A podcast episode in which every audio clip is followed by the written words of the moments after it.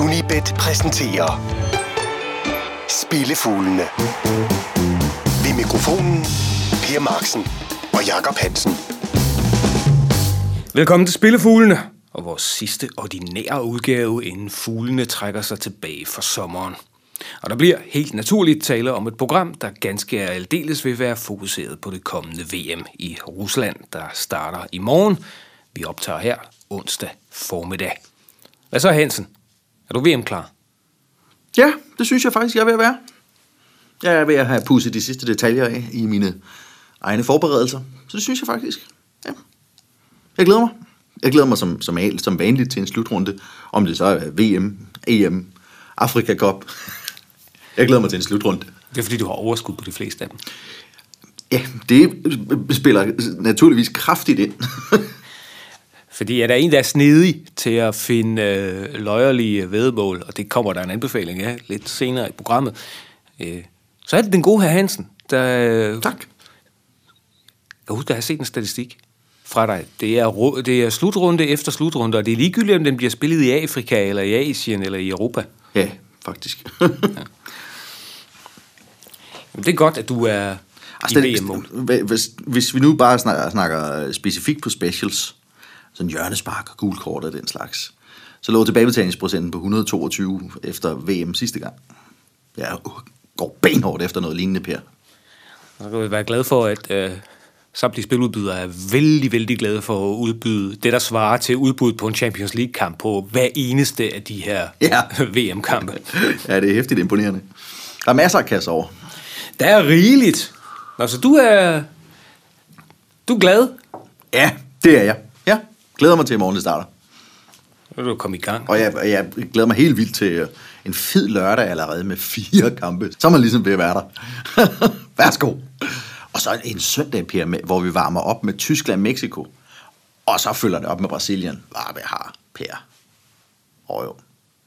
Men jeg fornemmer ikke helt samme entusiasme sive ud fra den modsatte side af bordet. Nej, du mener, det, det, det, det, frem, det fremgår ligesom, at jeg ikke er i VM-humør. Ja.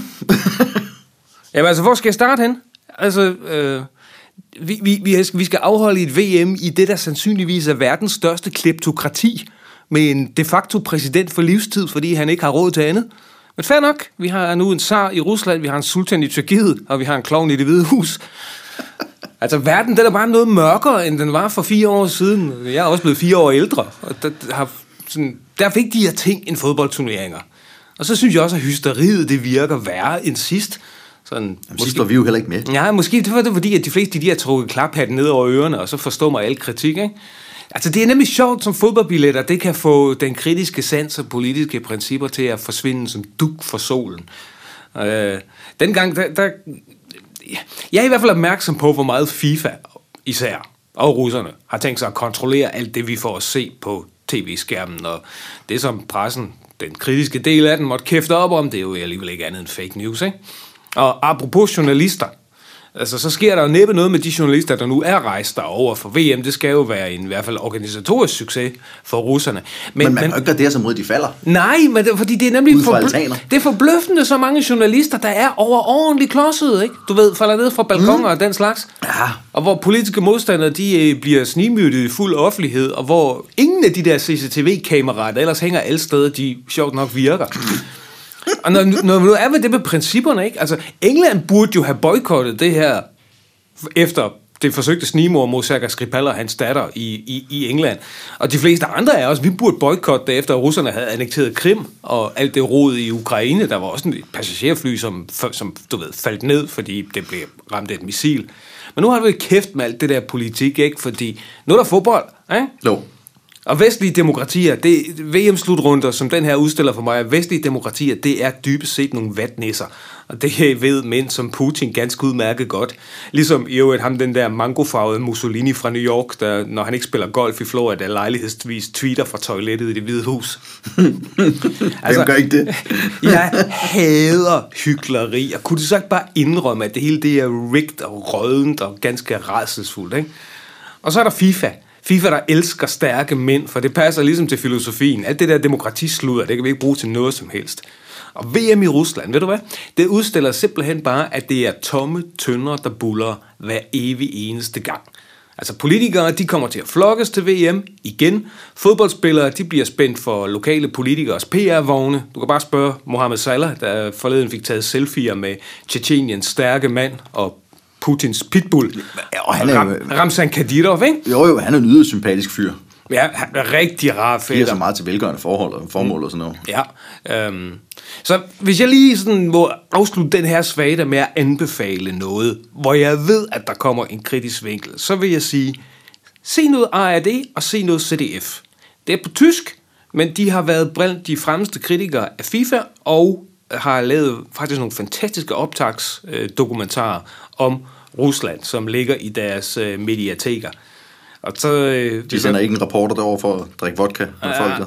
Jeg vil sige sådan her, Harjo Seppelt, uh, ARD-journalisten, det var ham, der afslørede den der konsekvente og statsstyrede doping i forbindelse med OL i Sochi. Han er sådan en slags persona non grata i Rusland, og han skal nok ikke færdes uden livvagter. Og uh, CDF's Markus Harm, som man også kan følge på øh, Twitter, han er øh, en ud, han er en udtalt kritiker af FIFA, så han er, han er i grunden meget god at, at, at følge, fordi der kan du være stensikker på, at der kommer en, øh, en kritisk vinkel. Så VM, du, det er en pengemaskine, den er styret i grådighedens navn. Så nej, jeg er ikke i udtalt VM-humør, men til gengæld så har vi jetzt fertig. Og efter den ordstrøm, så minder jeg jo om øh, Deadpool efter et slagsmål med Cable. Nå, ja, videre. Ja, det var, det var, så, noget, det var så noget andet, ikke? Nå, men vi skal til det, det handler om, nemlig noget øh, fodbold. Ja, lad os gøre det. Lad os lige kigge baglæns, fordi Ja, lad os endelig gøre det. vores testudgave, som vi kaldte den i øh, sidste uge, den sluttede med tre fuldtræffere, to push og en enkelt bummert, så det betyder et øh, nydeligt overskud. Ja, og bummerden, det var langskuddet. Som ikke var så langt fra. Altså, man havde mulighed for at handle ud undervejs, Og hvis man er til den slags. og langskud, det var, at vi skulle have brugt en meget målfattig affære mellem Danmark og Mexico, men den fik Yusuf Poulsen og Christian Eriksen så ødelagt for Ja, os. ja. ja. Tosser. Men det, der så blev en dårlig premiere, kan vi sige, for os, var jo så en god premiere for øh, det øh, danske landshold. Nå, jeg fik sagt, at det her... Skal, man, skal, man, skal vi tabe en af vores seks forslag, så fair nok, at det er Danmark, der ødelægger det. Når de så vinder. Ja, netop. Ja, lige netop. præcis. Øhm, jeg sagde, at det var en special udgave, det her, og det er det, fordi vi dropper alt snak om øh, uundgåelige og Asian-spil, etc. Vi har fokus på nogle øh, gruppevedmål til, øh, til, til gruppespil, som man skal kigge på. Vi har selvfølgelig også et øh, forslag til øh, vinderspil. Vi har et forslag til topscorerspil. Og så har vi forslag til Gold Boot-spil, og det er ikke det samme, skal man lige huske, fordi i Nej. Golden Boot, der tæller assist nemlig med. Præcis. Og så selvfølgelig også lige et par friske spilforslag til øh, fire af de første kampe fra puljespillet.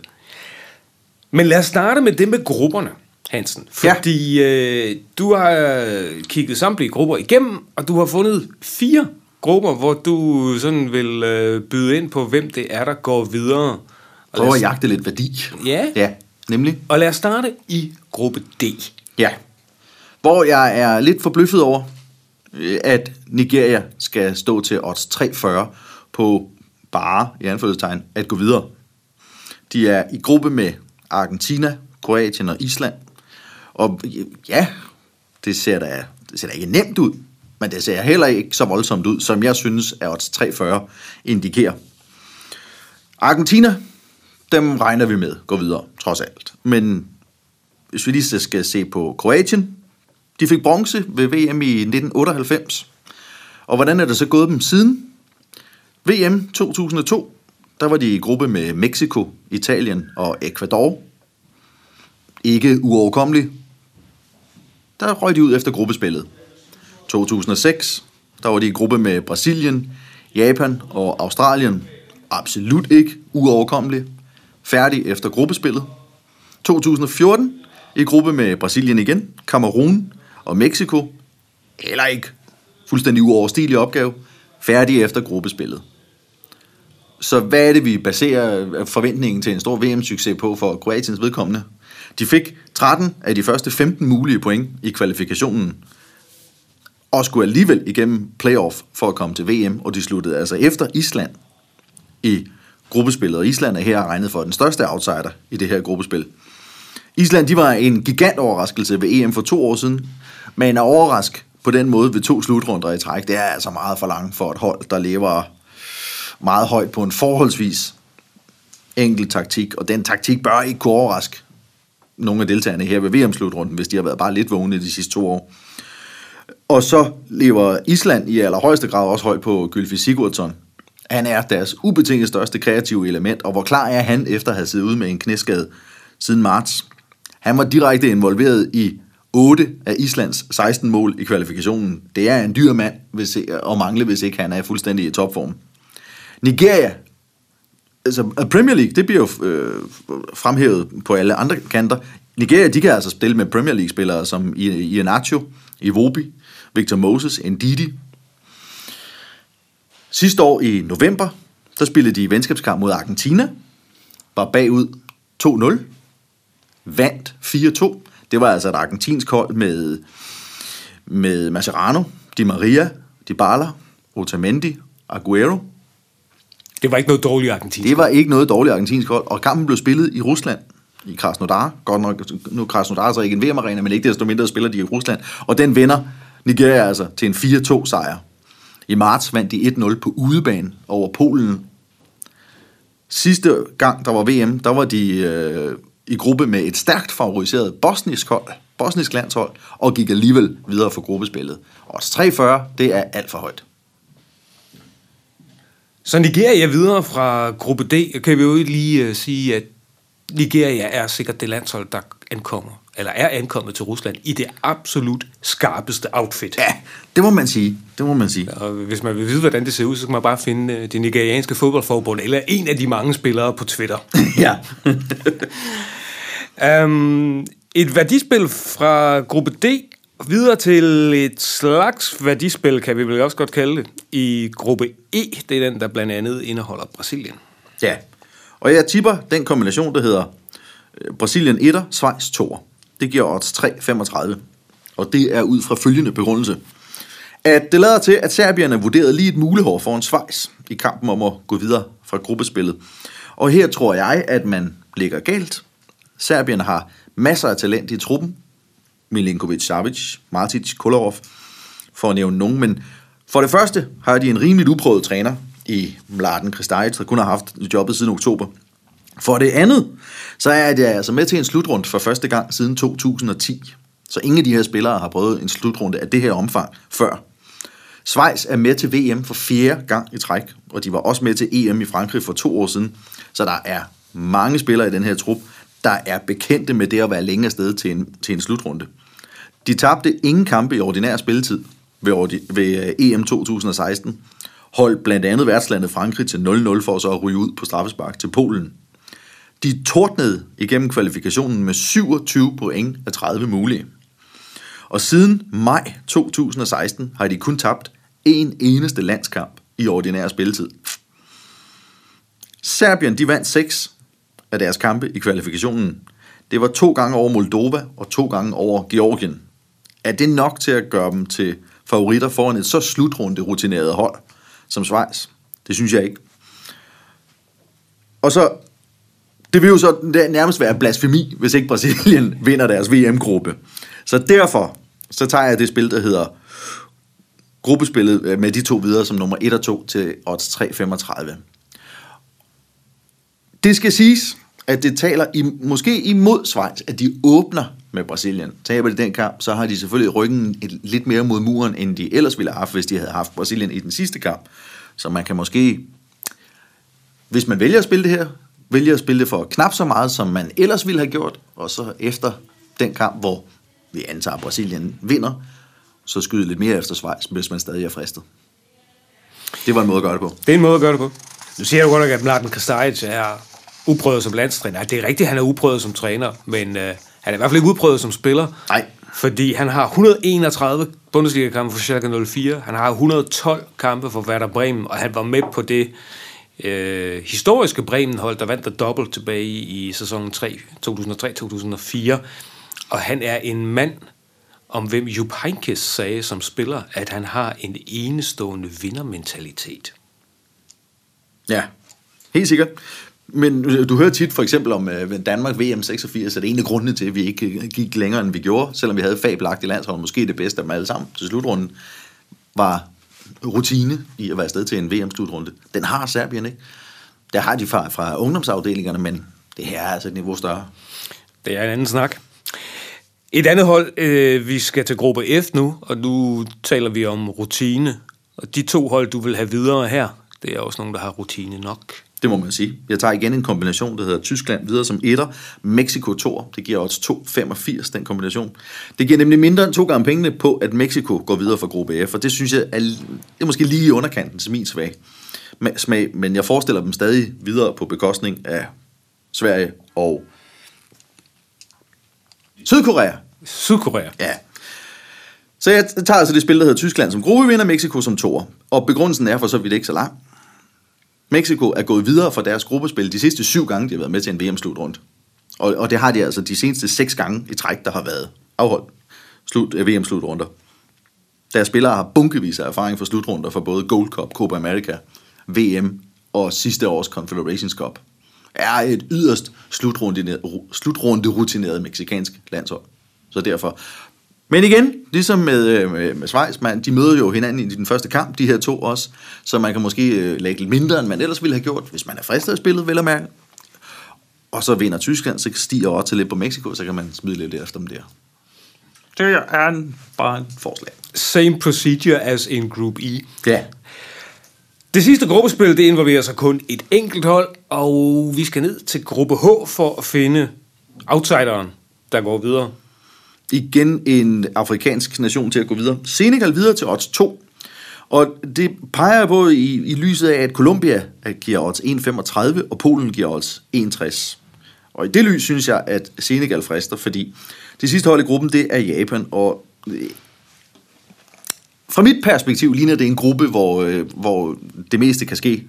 Og jeg sammenligner det øh, med den gruppe for fire år siden, der havde Elfenbenskysten i Japan, Grækenland og Colombia øh, i gruppen, og lignede også på forhånd en meget jævnbødig gruppe, og Grækenland var klart det mest undertippede af de fire. Men det endte så med, at Colombia gik glat igennem med 9 point, mens de andre tre, de lå og tog point fra hinanden, og Grækenland napper billetten på en meget sen scoring i, i, i sidste øjeblik, og, og tager fusen på både Elfenbenskysten og Japan. Det synes jeg også kan, kan lade sig gøre. Det ligner en gruppe, hvor alle fire nationer er i stand til at, at, at øh, nappe point fra hinanden. Hvem går, to. Hvem, hvis du vil have Senegal videre, ja. hvem af Colombia og Polen kommer så ikke videre? Det gør Polen ikke. Det er meget konsekvent. så fra gruppespil, så øh, skal vi kigge på en VM-vinder. Spillefuglene fra Unibet. Jakob Hansen og Per Marksen. Og nu kommer du så til at nævne en masse af the usual suspects, som du ikke tror, og så slutter du af med at fortælle mig, hvilke to nationer du så tror på. Lad mig starte med at spørge, hvorfor genvinder Tyskland ikke VM?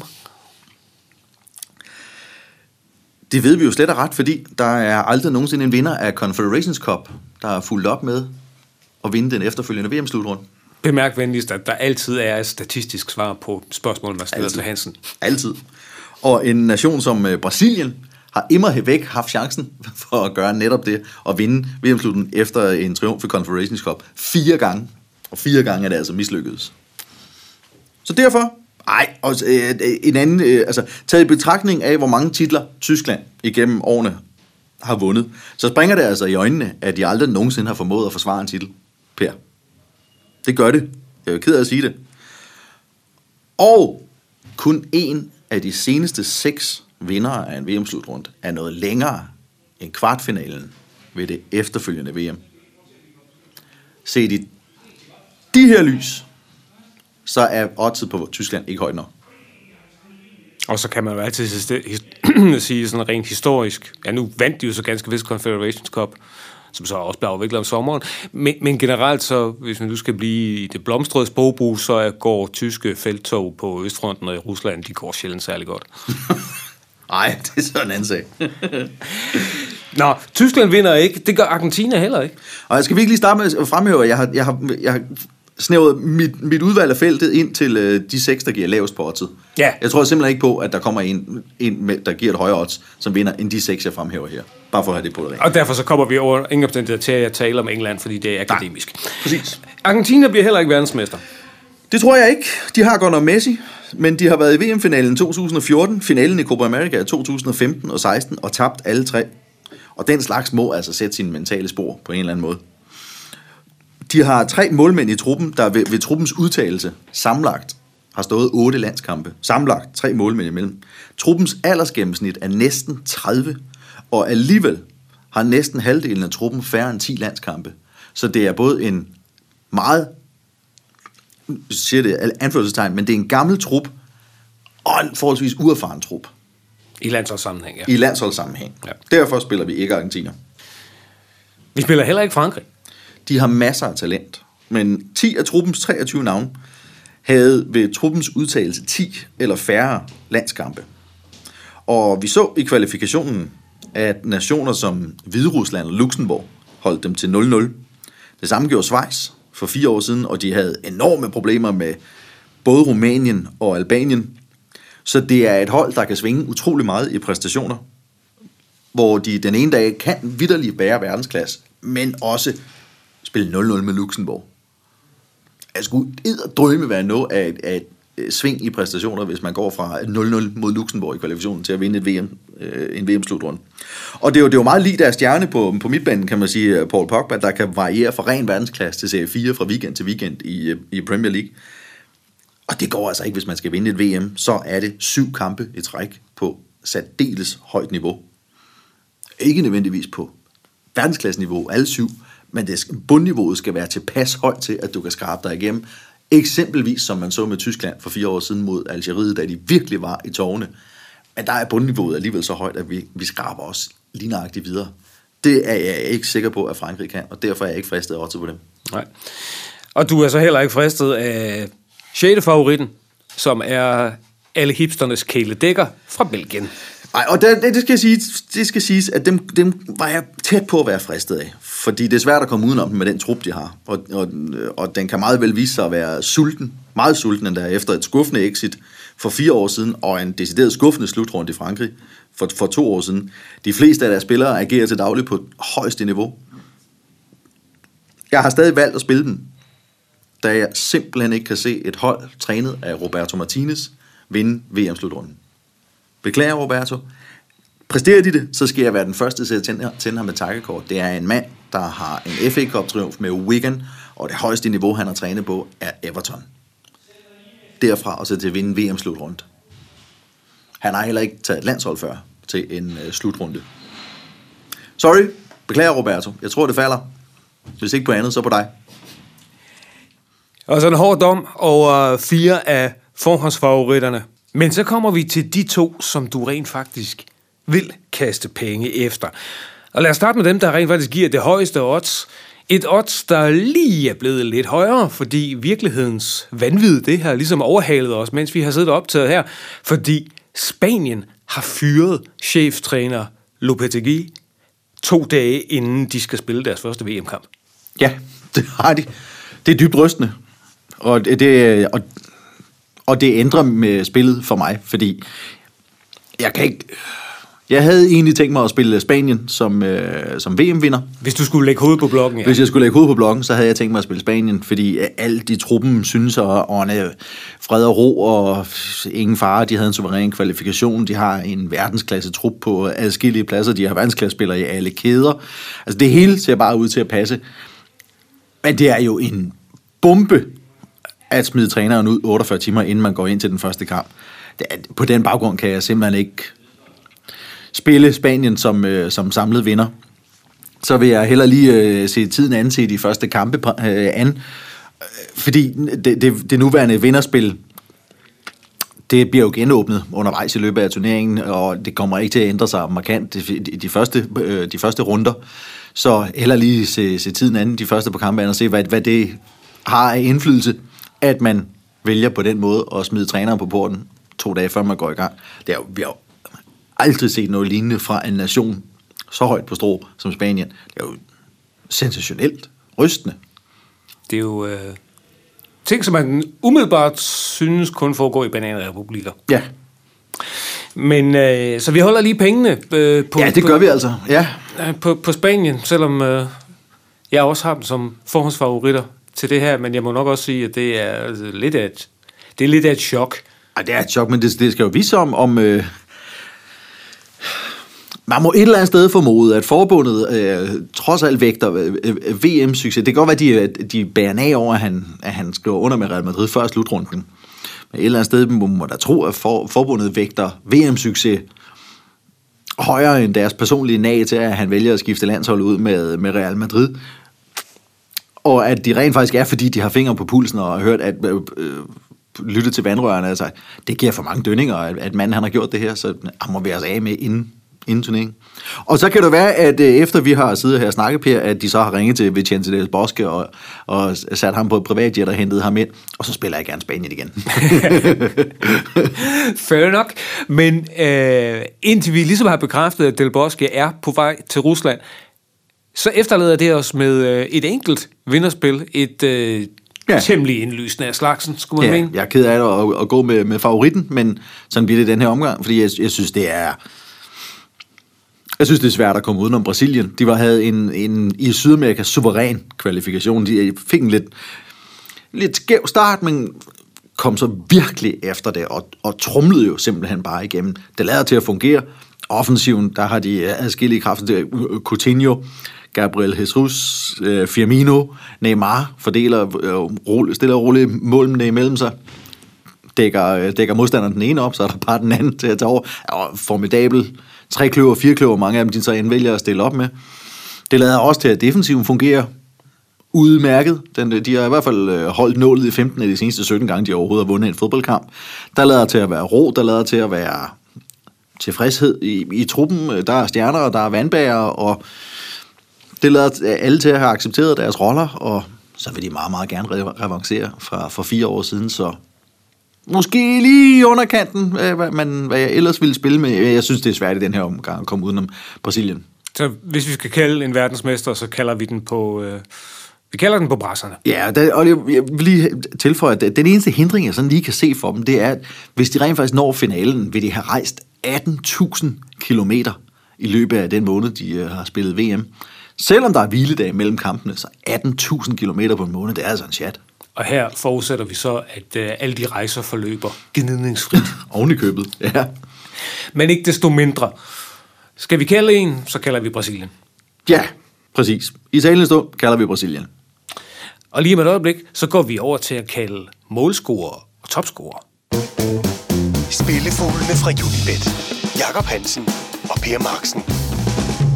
Og vi kan jo lige så godt starte fra toppen, fordi nu har, Ja. vi, nævnt, nu har vi nævnt ham, ham øh, Neymar Junior. Ja, og nu er det jo ikke fordi, jeg plejer at have noget imod at gå udenom det. Det kan man jo også se på de odds, jeg har gået efter i gruppespillet. Jeg har ikke noget imod at gå- efter outsideren, men jeg synes, det er svært at komme udenom Neymar. Og jeg synes, han er berettiget favorit, og odds 9. Jeg synes jeg altså stadig er værd undskyld, at kylde et eller andet efter, fordi man, man skal kigge efter et af de hold, som man regner med, når langt. Så, øh, sådan, det, sådan plejer det og reglen at være. Og man skal kigge efter nogen, som... Altså, du skal... Jeg vil skyde på, at du skal komme igennem gruppespillet med mindst tre mål for at kunne øh, slutte som topscorer. Og Brasilien er i en gruppe. Altså, udover Brasilien der ser ud til at have øh, evnen til mod alle modstandere at score mange mål. Det er jo ikke alle, der har det. Nogen stiller sig tilfreds med, at de først kommer foran fint, så lukker vi ned her. Brasilien ser ud til at spille videre og have evnerne til at score mange mål i alle kampe. Og så er de i gruppe med nogen, hvor ah, det kunne godt, der kunne godt være potentiale for et par kampe, hvor, hvor det går hen og bliver målrigt. Og Neymar, han stod for fire kasser ved VM for fire år siden, inden en kolumbianer så prøvede at knække ham midt over. Og det kostede hans VM, og det kostede Brasiliens, og det vil han meget gerne revancere. Han har scoret i Brasiliens sidste to testkampe, og så tror jeg egentlig, det kan, det kan gavne ham, at han ikke har været igennem øh, øh fodbold øh, i løbet af foråret. Altså, fordi øh, gruppen er så, ser så forholdsvis medgørlig ud, at han kan bruge den til at spille sig i form. og stadig komme på tavlen. Så øh, odds 9 på ham, det synes jeg er værd at spille. Og så synes jeg altså også, at hans marker i angrebet er værd at spille, fordi øh, Gabriel Jesus, han giver odds 17 på at blive topscorer. Han var Brasiliens topscorer i kvalifikationen, og han har lavet fem kasser i Brasiliens seneste syv kampe. Og præ- præcis på samme måde lukkede han Premier League-sæsonen med at score i fem af Manchester Citys sidste syv kampe. Han er i form, han får spilletid, og meget opmærksomhed går til Neymar. Det kan han udnytte. Så 17 på ham, det er højt. Så Neymar som første budet backet op af Gabriel Jesus, og så har du tre andre sådan øh, langskudsforslag ud fra den samme devise hold, som kunne tænkes at nå langt, og nogle spillere, som sikkert vil score et par kasser i løbet af gruppespillet. Tre mand til øh, det, der er ganske saftige odds. Vi kan jo starte med ham til odds 18. Lukaku. Fordi vi så flere eksempler på, øh, fra Belgien i kvalifikationen på, at selvom de er foran, så blæser de videre og scorer mål sådan på samlebånd. Og, og den stil kan jeg ikke forestille mig, at de bare uden videre kan lægge bag sig. Og flest mål af alle belgier, det scorede Lukaku med 11. Og de er i gruppe med Tunesien og Panama. Der kan være potentiale for, at den store mand, han samlet scorer tre mål i de her tre gruppekampe, som jeg lige snakkede om. Og så er man altså godt på vej. Han har scoret seks mål i Belgiens seneste syv landskampe. Nej, om sagt anderledes, han har scoret i seks af Belgiens seneste syv landskampe. Og det er lige med de seks kampe, hvor Belgien har scoret. Så scorer Belgien, er der i øjeblikket stor sandsynlighed for, at afsenderen hedder Lukaku. Og det er altså ni mål i alt, han har lavet i de seks kampe. Det er rigeligt med ni mål til at blive VM-topscorer. Så odds 18, det ser også højt ud på, på ham. For Belgien, de skulle mindst nå kvartfinalen. Men øh, endnu højere. Ja, Det giver, han giver 31, og han spiller for det hold, som du, øh, når du skulle lægge hovedet på blokken, ville kalde som VM-vinder. Ja, præcis. Og derfor så øh, synes jeg, at øh, Diego Costa, han fortjener en nævnelse. Fordi altså, han giver også 31 på at blive topscorer. Det er jo så tilpas højt, så man behøver jo ikke at ofre mere end 20 kroner, så er der en yderst anstændig gevinst, hvis han skulle gå hen og blive topscorer. Han spillede fem kampe fra start, eller fem kampe, og alle fem fra start i kvalifikationen. Han scorede fem mål. Og han er en af Spaniens meget få rigtige angriber, og han skal ikke, i modsætning til så mange af de andre, så skal han ikke lave andet end at høvle kuglen i kassen. Det er højt på en, en, på en målscore for en nation, der både er i stand til at score mange mål, og som man regner med når langt. Og apropos Spanier, så er der et specialspil, nemlig om, øh, hvorvidt han når op i top 4. Han giver formidable odds 15, ham her Real Madrid-spilleren. Ja, Isco han giver odds 15 på at komme i top 4 på topscorerlisten. Og der var fire spanier, som scorede fem mål i kvalifikationen. Den ene har de valgt ikke at tage med, så har man vi naturligvis fravalgt Diego Costa, har jeg lige sagt. Og den sidste var David Silva, men tre af hans fem mål, det var mod Liechtenstein. Den møder de trods alt ikke, så jeg vælger se bort fra ham. Men jeg, jeg synes, at det er værd at tage chancen på Isco i en top 4, når det er oppe i odds 15. Han lavede hattrick mod Argentina i marts. Han er i gruppe med et par nationer, hvor man absolut ikke kan udelukke, at han også kommer på tavlen med et hattrick. Og så er du pænt langt Og han i har- at slutte i top 4. Han har spillet en fornuftig sæson for Real Madrid. Det må man også sige, han har. Ja, det må man sige. Og med- altså, som en af de fire topscorer i den spanske truppe i kvalen, som øh, virker det selv, at han er en af de spillere, der kommer frem til chancer. Så odds 15 på Isco i top 4, og det Ja. her, det var så topscorer-spillene. Vi har også nogle Golden Boot-spil, og forskellen er jo som sagt, at i Golden Boot-regnskabet, der skal vi medregne antallet af assists, som spilleren laver, fordi øh, det var på den måde, at øh, en af dem, du har kigget på, nemlig Thomas Müller, han blev topscorer ved øh, VM i Sydafrika i 2010, fordi Præcis. der var fire spillere med fem mål. Ja, det er rigtigt. Og jeg synes, øh, Thomas Müller til odds 34 på den her led. Jeg vil nemlig hellere spille ham som øh, odds 34 på at vinde Golden Boot, end odds 31 på at blive topscorer. Fordi han også laver assists. Så det, det undrer mig lidt, at han giver højere odds på Golden Boot end på topscorer. Han lavede fem mål i kvalifikationen, og bød også ind med seks assists. Han lavede 14 assists for Bayern i den forgangne sæson. Det var flest af alle spillere i Bundesligaen. Og, og som du siger, det var også sidst, der var med til at give ham Golden Boot i 2010. Så han er på et hold, der er kendt for at score mange mål. Han scorer mål, og han laver også assists. Derfor odds 34, og igen ligesom Diego Costa, du behøver ikke smide mere end 20 kroner. Så er der altså dejligt overskud, hvis det skulle lykkes.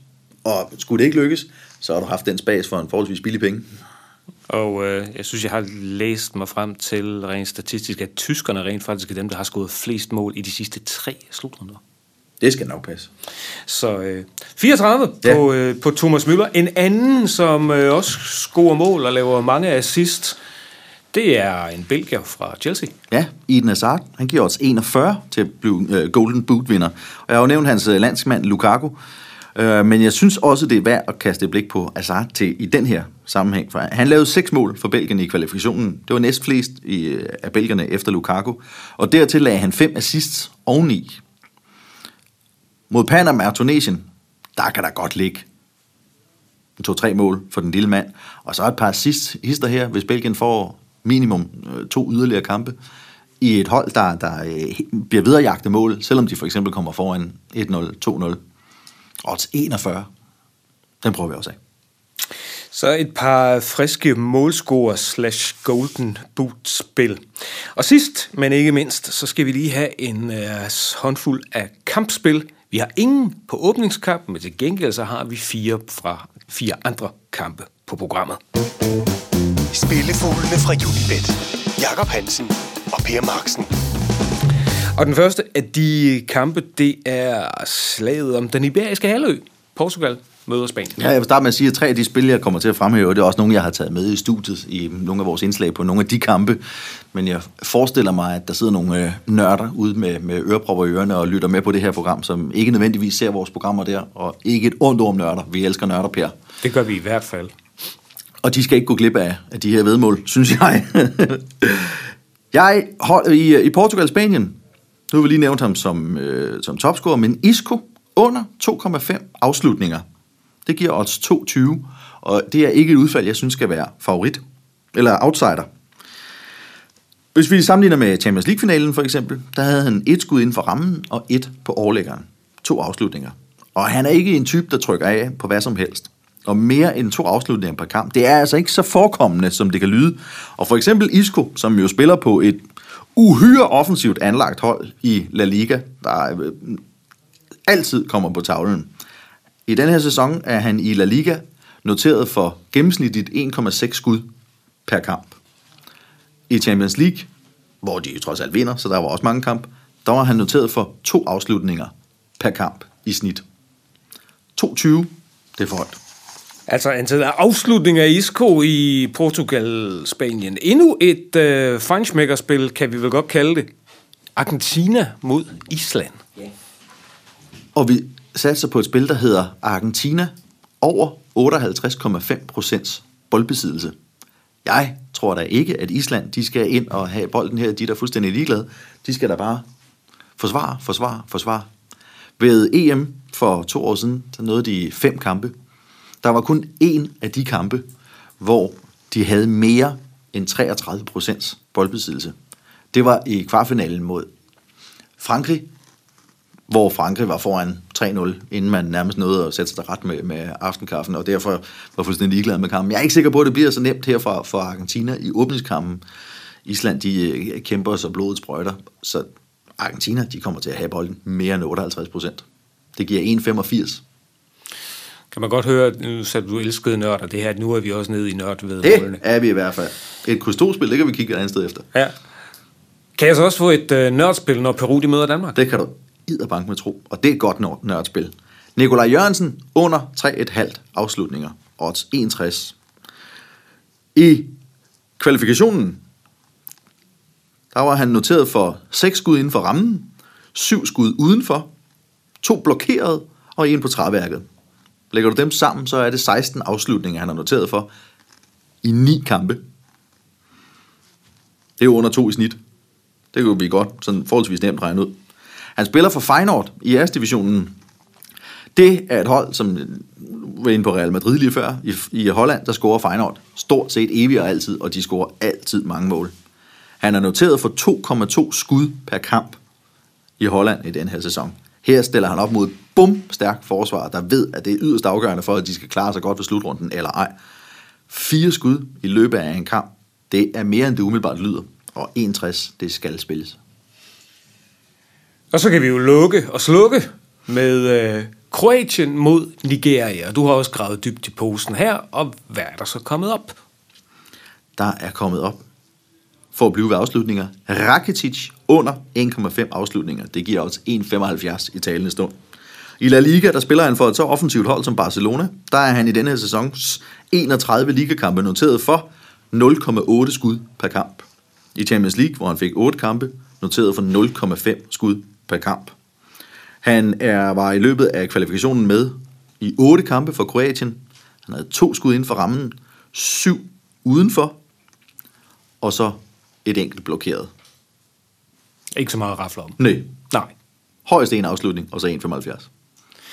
Skal vi ikke sige, at... Og øh, så er jeg også ved at være tør i munden. Ja, skal vi, skal vi, kan vi så ikke sige, at for dem, der nu måtte være til den her type, nu har du ligesom lagt linjen, øh, antal afslutninger, possession, skud, Klart. afslutninger. For dem, der nu måtte være til øh, den her type af vedmål, og gerne kigger i vejviseren efter nemme et kryds to spil, så kan vi jo anbefale, at øh, dine spidsfindige spilforslag, for det tør vi godt at kalde dem her, dem kan man finde inde på Facebook og i særdeleshed inde på Sportsmagasinet, inde på uh, unibet.dk. Og jeg vil godt love, at man der dagligt under hele VM vil kunne finde alle mulige og umulige vedmål fra Jakob Hansens hånd. Vi kigger nærmere på lidt af hver til alle kampene. I kan i øvrigt også finde ham øh, på Instagram, I kan finde ham på øh, Tumblr, og I kan finde ham på alle de der sociale medier, hvor han øh, hold, forsøger at holde skruen i vandet og sikre sig et øh, anstændigt overskud på endnu en slutrunde. Øh, de levende billeder, dem bliver der også masser af her under VM. Dem kan man som altid finde ind på YouTube-kanalen for Unibet Danmark, hvor det er Anders Sigdal, der skal styre løgene. Og det betyder her under VM, at han skal holde styr på ikke bare Jakob Hansen, men også vores til lejligheden indkøbte energibund i øh, form af Bo Henriksen. Lars Juhl, han har produceret denne udgave af Spillefuglene, og vi vender tilbage i en øh, vanlig udgave en gang efter sommerferien.